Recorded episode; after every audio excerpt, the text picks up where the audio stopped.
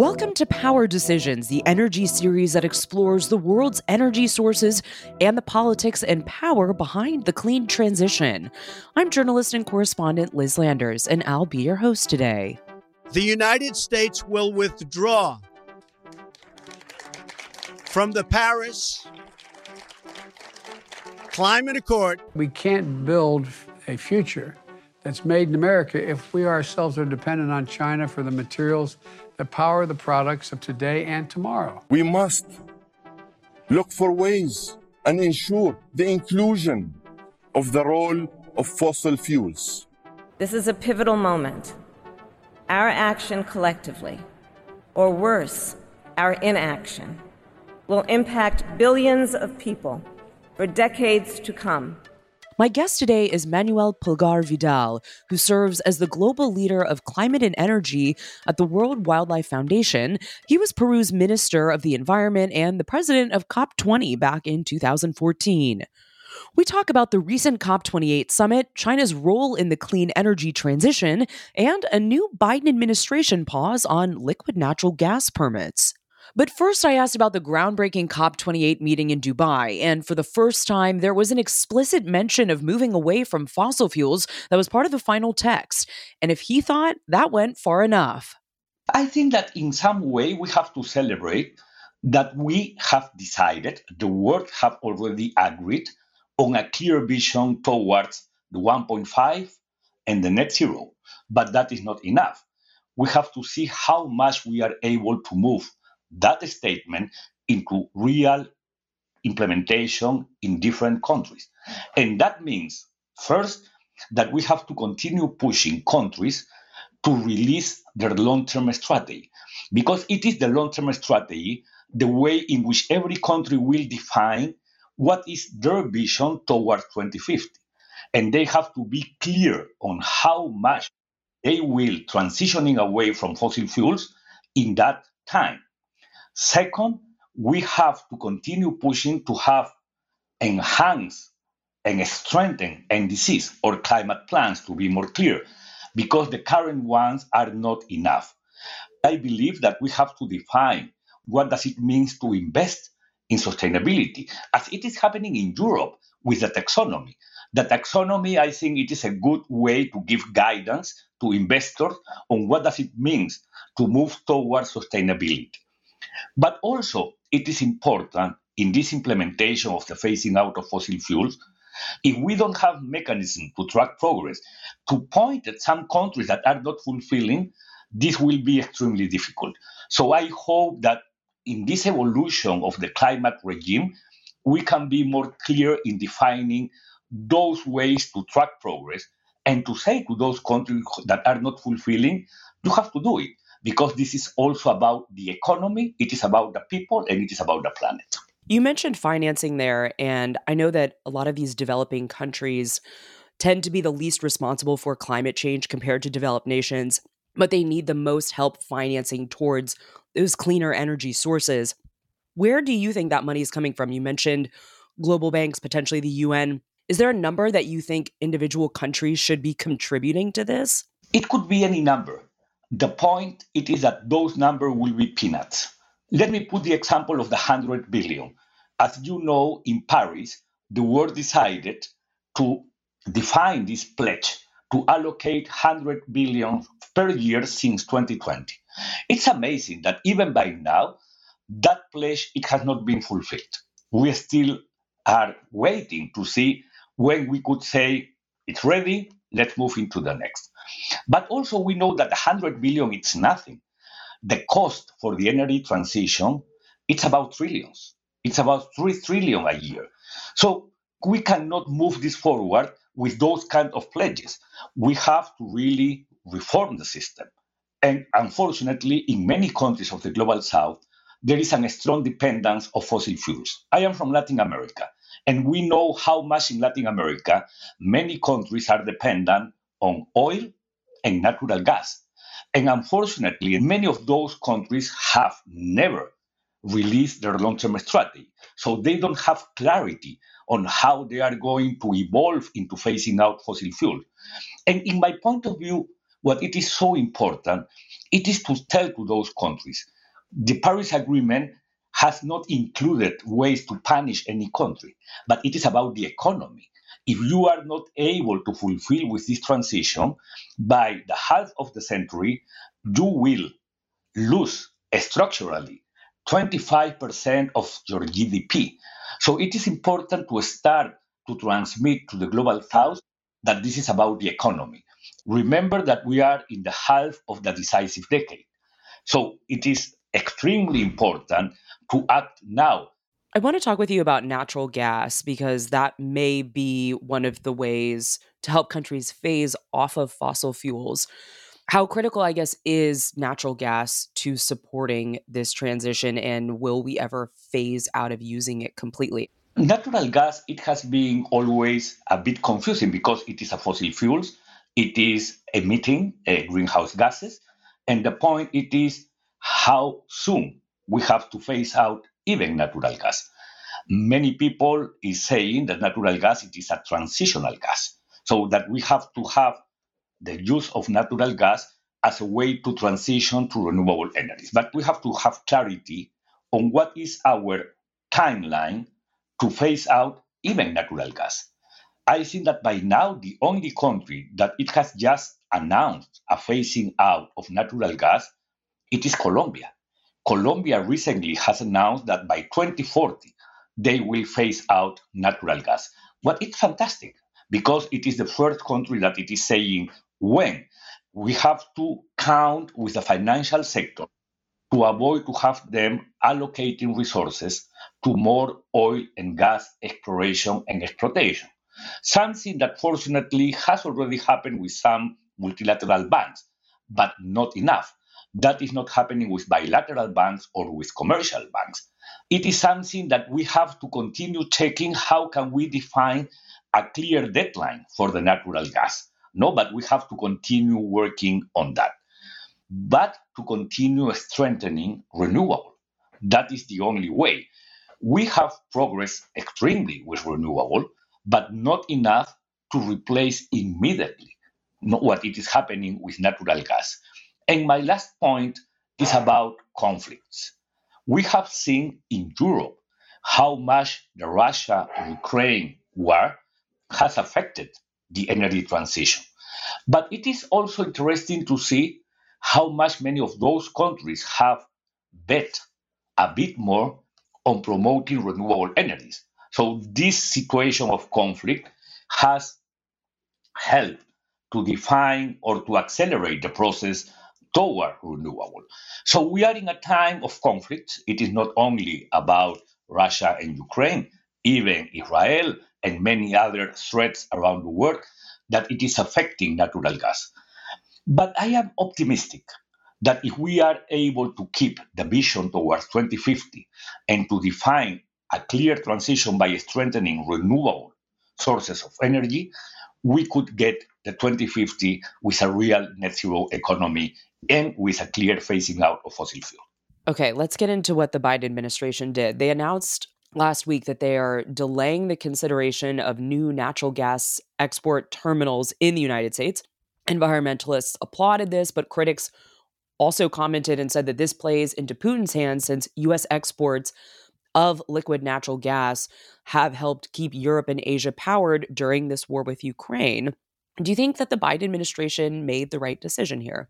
Look, it is about a postponement, but I think it is a good signal because what we have it is to continue exploring the way to define alternatives to the use of natural gas. In case of the US, we have to recognize that all this debate about natural gas and pipelines to transport it, it has moved as a pendulum. No, so we have had since the time of Trump and now with Biden, the pendulum moving from one side to the other. And we are entering into a time of elections. Nobody knows what it could be the result of those elections. And we don't know how much the pendulum could move again to the opposite side. So by now, to have this postponement could give the time to continue exploring alternative way to provide or to supply good renewable energy. And we have also to consider that decision against the Inflation Reduction Act, that in some way it is moving the economy of the US. So we have to see how much the geopolitics are affecting decisions in relation to phasing out fossil fuels or to take decisions around natural gas. You mentioned the US elections. Do you have concerns about how the outcome of our elections here in November could affect US policy towards a clean energy transition and also just overall acceptance of climate change and the science behind climate change? Yes, I am worried, but not because of that I am losing optimism.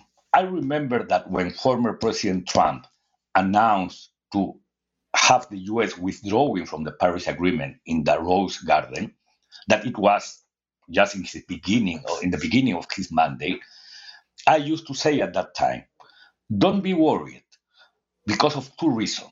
First, we have clarity on what is our destination towards 2050. And since the beginning of this process, we knew that it wouldn't be road without accident, without obstacles, or without limits. We will continue having this kind of difficulties. But in my point of view, that won't affect the destination. You had mentioned earlier um, some of the global conflicts, Ukraine. There's also this war that's happening in the Middle East right now, obviously, a region where oil is their main export. We're seeing disruptions to the global supply chain of oil with this conflict and how it has spilled over into the Red Sea. How do you see increasing geopolitical tensions playing a role in the impact on the clean energy transition? Geopolitics and conflict will continue affecting the debate. But that is why we have to continue betting to pushing towards COP, but even beyond COPs, because COPs are, just a single element of a bigger ecosystem in which G7, G20, uh, bilateral and multilateral trade agreements can continue supporting the climate debate. I used to be president of a COP, COP20, and since that time, I am used to saying, in this process, every step counts. And that is true. So every decision that you can take in any of those forums will contribute to the process. Now, regulators are playing a key role. I am in the environmental sector for almost 40 years. And I remember that in the past, the US used to be the main actor with regulations, with law, and with all of that. Now it is Europe. Europe, it is moving the needle, not with decisions, with uh, European decisions that are framing the new way in which the economy will behave. But it is fantastic. And I think that we have to have those kind of regulators defining ways to not only achieve our objective, but also to avoid greenwashing, to avoid uh, laggards, no? And, and all of that that could affect the process. So, yeah, geopolitics could affect, but there are good signals that also can happen in the same way. You just mentioned something interesting about Europe is now leading the way with many of these regulations. I wonder, as an American, should we be embarrassed that the United States is not doing more right now? And is the US losing some of its credibility in terms of our impact on the global environment? I mean, are we kind of losing our footing as a global leader in this regard? I can say that you have to feel embarrassed. And why? Because the United States it is facing political difficulties. The United States it is facing polarization. There is not full clarity on what is the role that citizens could play no, to move governments to take decisions. And it is part of the process that it is affecting the economy. And that is why I appreciated so much what President Biden did with the IRA, the Inflation Reduction Act because it's amazing and probably we are not fully aware on how important it is that under the title of fight against inflation most of that regulation it is about climate and it is about inclusion and it is about renewable energies but it is clear that the ira has done much more to make america great again and that is something that you have to have in your mind It is not about coal. It is not about open old factories with obsolete technology. It is about of understanding that this planet, it is now a planet that it is framed under a climate economy. And that is starting to happen. And we have to consider that element of the economy because it is about a different level of development. We can't really have this conversation without talking about China and the actions of China. But I want to ask you about their critical minerals. They have a real monopoly on critical minerals, and those are a lot of the same minerals that we in the United States need to transition to electric vehicles, other forms of renewable energy. How do you see their global dominance of this supply chain either affecting the clean energy transition or the potential for a trade war or a war with Taiwan affecting their export agreements with the United States and with other nations? It is something that we have to follow closely. It is something that we have to face under the principle of antitrust. We have to give opportunities to every country despite of their level of development because if not we will enhance the gaps the differences the lack of equity of the world when the principle it is to bring all the world towards having a level of development under new consideration. And it is true, it is happening with energy and it is happening with mining. I am Peruvian. In case of Peru, there is a discussion because of a China investment in an energy supply company and how much that could affect uh, our antitrust regulation. So I hope that by using those kind of principles, we can face the point that we don't need to have those kind of monopolies bringing all the resources just to one country, but to try to share it because of the new model that the world is developing.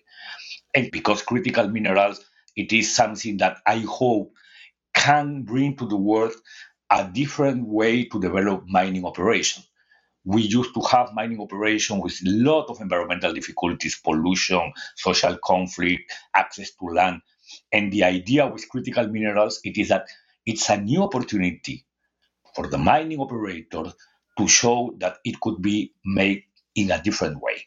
I guess the problem right now is that China controls about 60% of the critical minerals in the world. So I hear you that Peru is looking at alternative ways to mine. I know the United States is looking at ways to extract our own critical minerals so that we are not so reliant on this. And I think that that's something that former President Trump talked about a lot, as well as uh, the current president, not having to rely on China for everything. But for right now, do you think that China could potentially disrupt this transition to getting more of the actual minerals that we need for these electric vehicles specifically? Because that is a big part of that inflation reduction act and some of the green policies that the biden administration has tried to put forward.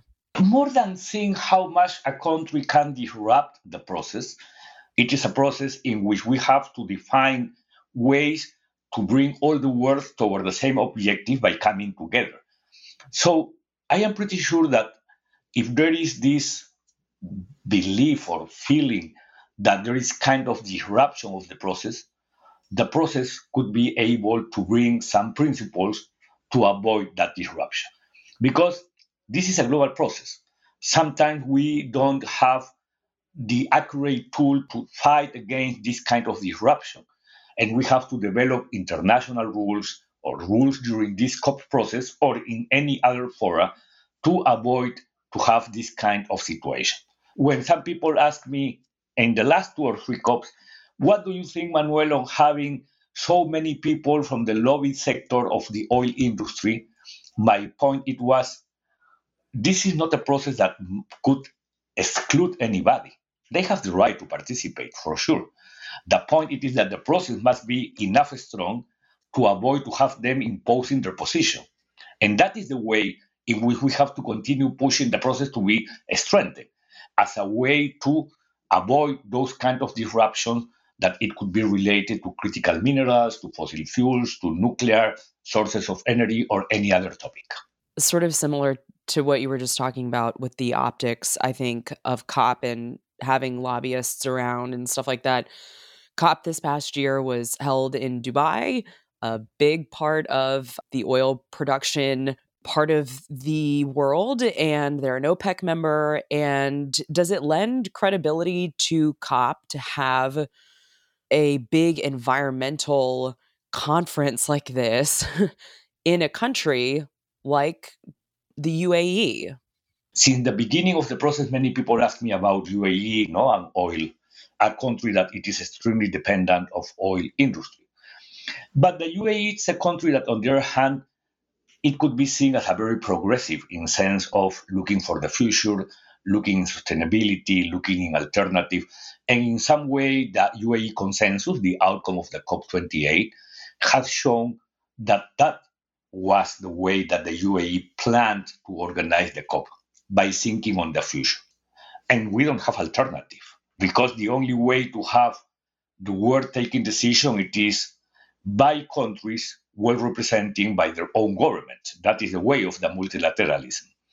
So the point is how can we continue pushing those decision makers to take the accurate decision?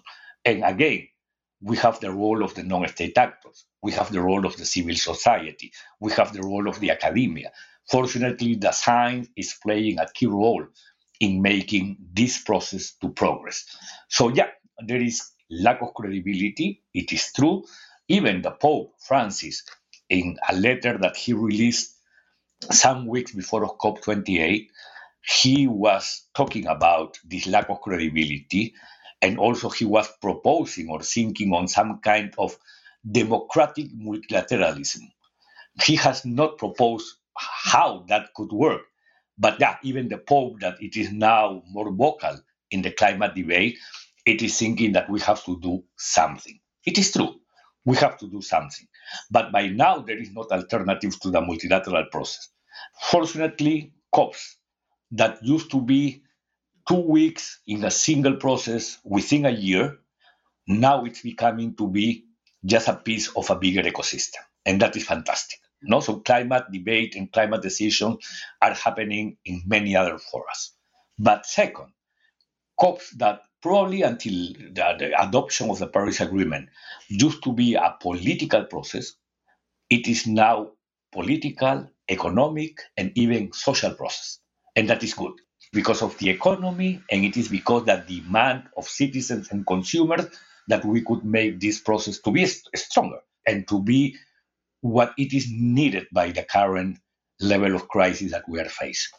Minister Vidal, thank you so much for joining us. This has been a really insightful conversation. I appreciate your candidness too, especially there at the end. I think that's really important for our listeners to hear. Thank you, and a pleasure to be with you today and to share all of these reflections. Likewise, hope we see you here in the US or maybe at a global summit sometime soon. Thank you. Thanks for listening to our special energy series where we explore the world's energy sources and the politics and powers behind the clean transition. We'll drop new episodes here every month. I'm Liz Landers. See you next time.